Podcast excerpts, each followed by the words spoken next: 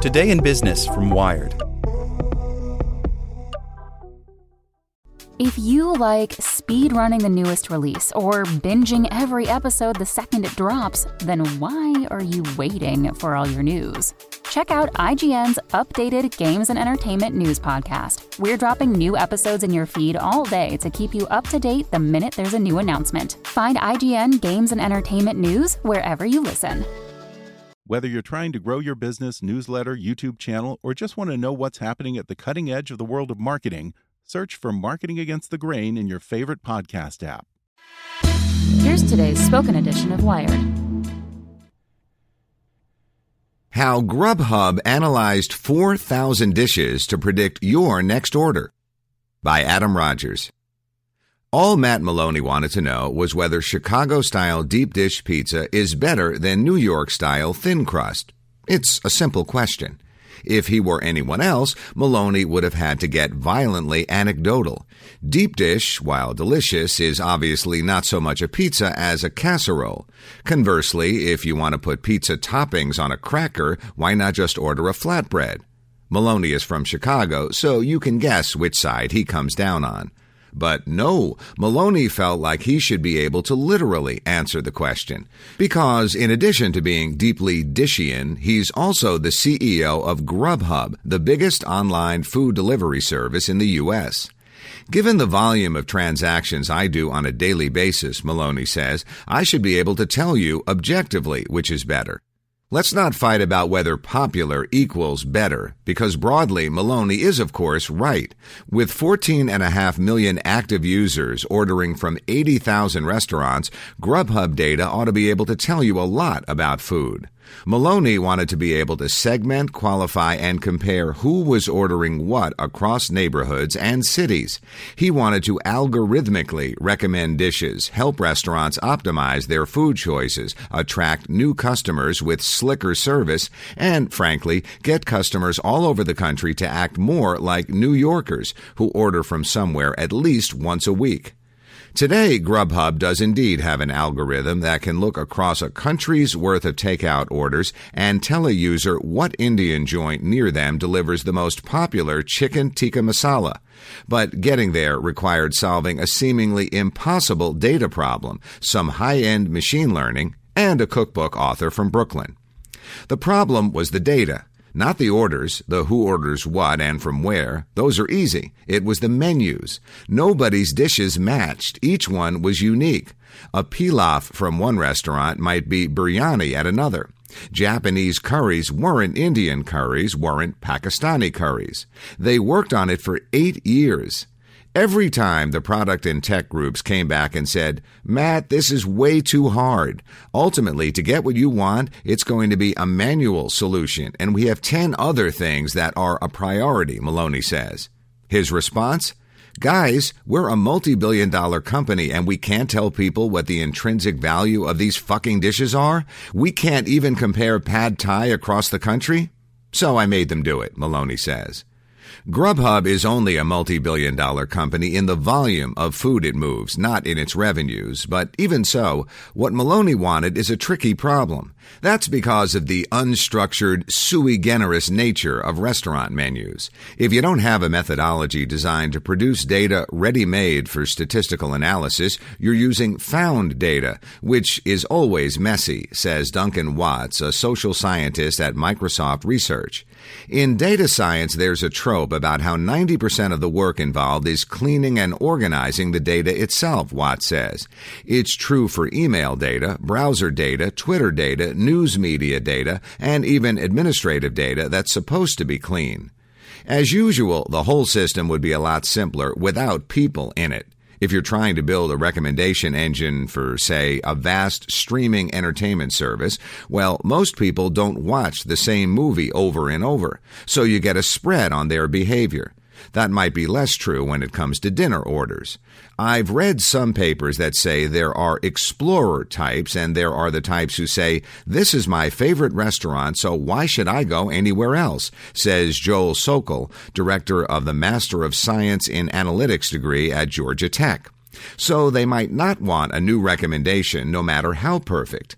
That's really more a business problem than a data problem, Sokol says. Most products in e-commerce have agreed upon metadata, so-called stock keeping units or SKUs that numerically keep track of inventory. As a result, buying, navigating, discovering, personalizing, and recommending are relatively easy because everything looks the same to everyone, says Maria Belousova, Grubhub CTO. When it gets to food, it's completely the opposite. Grubhub and every other company were trading paragraphs of text with a title and a price tag. A chef who used a regional non standard spelling on the name of a dish rendered that menu incompatible with others that used a standard spelling. Leave out an ingredient and suddenly it's a different dish. Belousova says the way to reconcile such differences is often through collaborative filtering, meaning people who like this also like that. But she says that for hyper local businesses like neighborhood restaurants, collaborative filtering doesn't work well. There aren't enough people to collaborate and there aren't enough options to filter. The universe of choices and choosers is too small. In the parlance of data scientists, food is an unstructured domain. Grubhub had 14 million menu items, and the only thing they had in common was that sometimes people ate them. So Belousova's team set out to build its own taxonomy of food. They realized they had three independent but overlapping data sets. First, they had the menus, full of the unique snowflake language each restaurant used for each dish, but with some commonalities. Luckily, since restaurants give their menus to Grubhub and Grubhub translates them for the website, the people making the food are incentivized to give a lot of information. Second, Grubhub had user search logs and reviews. Those could show what people looked for and what they eventually ordered and the company could limit the production of that data to actual knowledgeable customers, since the service only gives reviewing rights to those who've actually ordered food. That only works on a platform where people are talking about stuff they've purchased. Someplace like, oh, say, Yelp ends up being more of a free for all and can be less useful.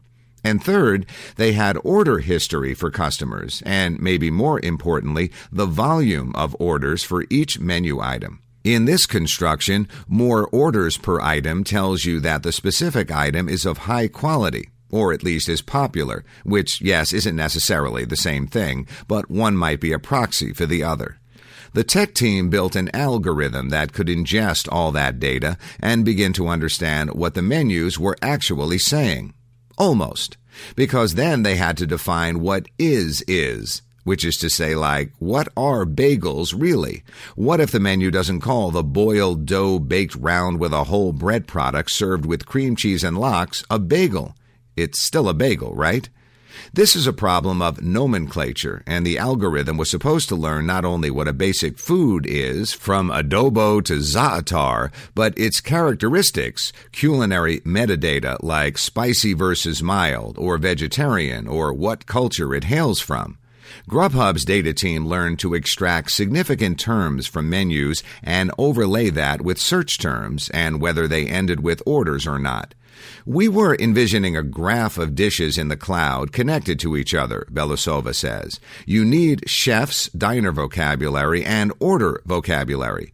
Overlay those three data sets together and you get those relationships.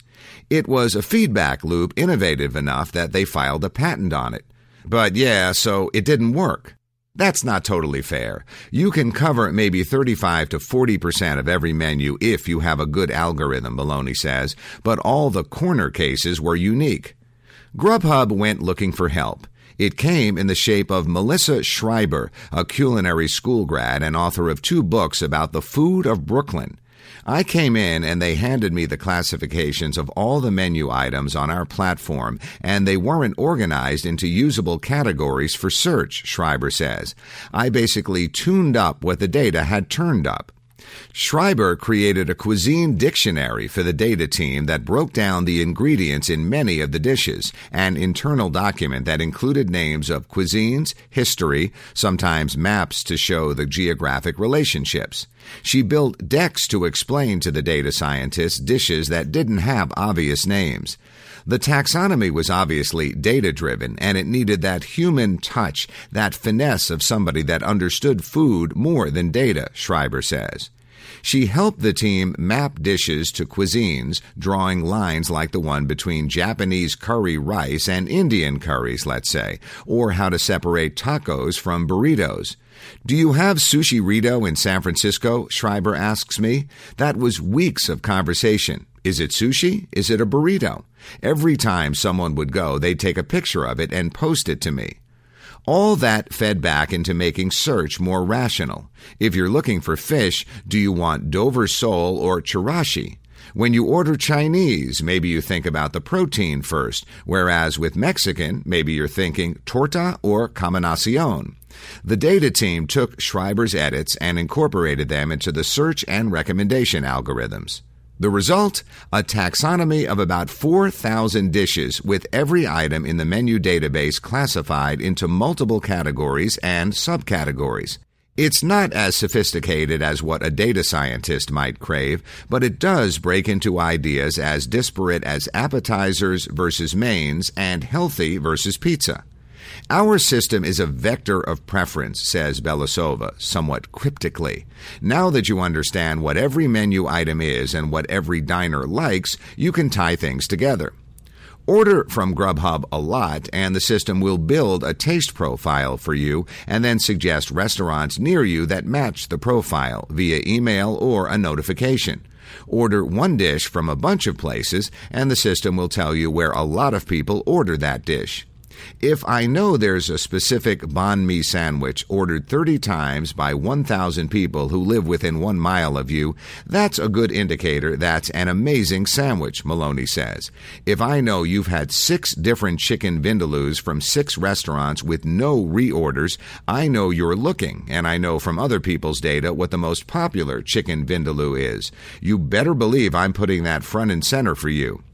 To be fair, lots of online food delivery businesses work with their data and have some kind of predictive recommendation algorithm, and it's always challenging.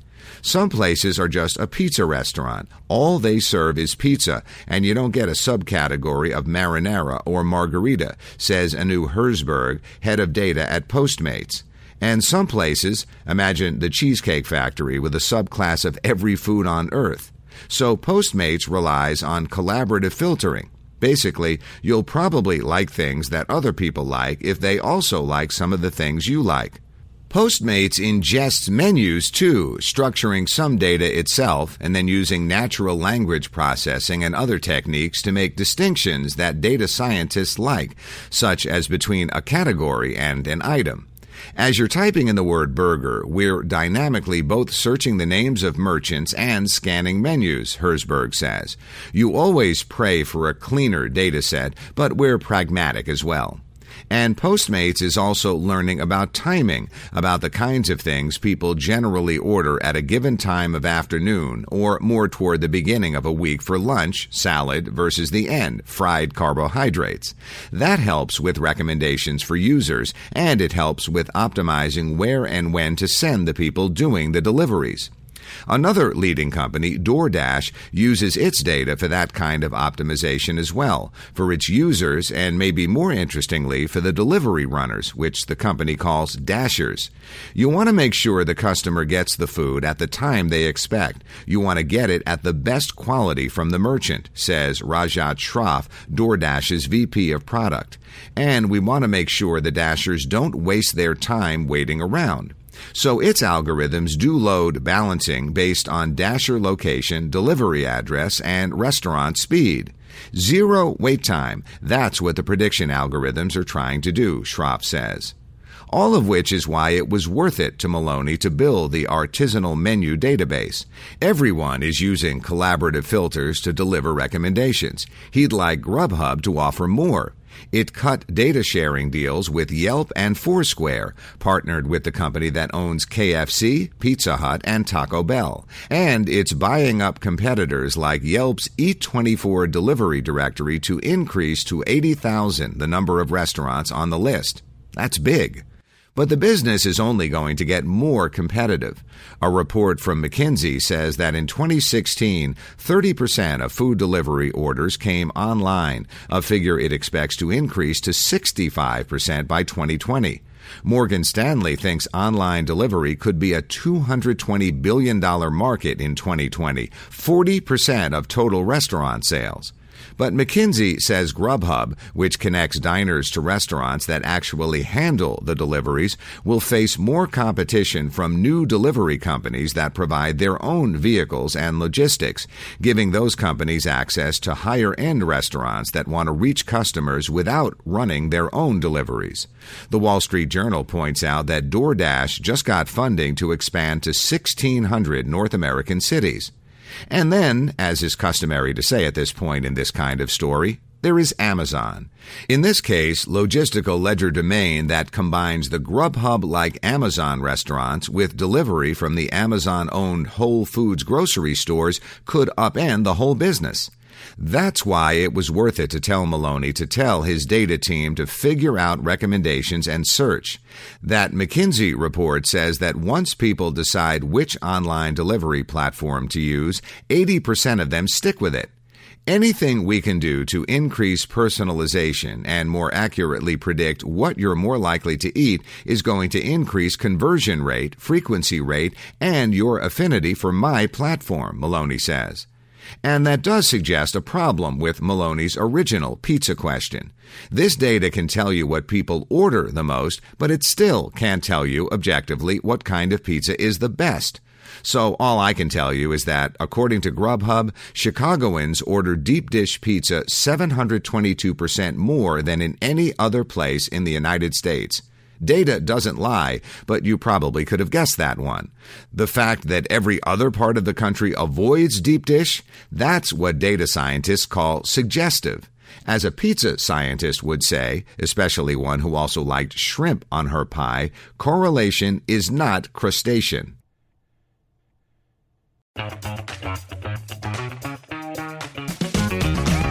Hey there, I'm Dylan Lewis, one of the hosts of Motley Fool Money. Each weekday on Motley Fool Money, we talk through the business news you need to know and the stories moving stocks on Wall Street. On weekends, we dive into the industries shaping tomorrow and host the experts, authors, and executives that understand them. Tune in for insights, a long term perspective on investing, and of course, stock ideas. Plenty of them. To quote a listener, it pays to listen. Check us out and subscribe wherever you listen to podcasts.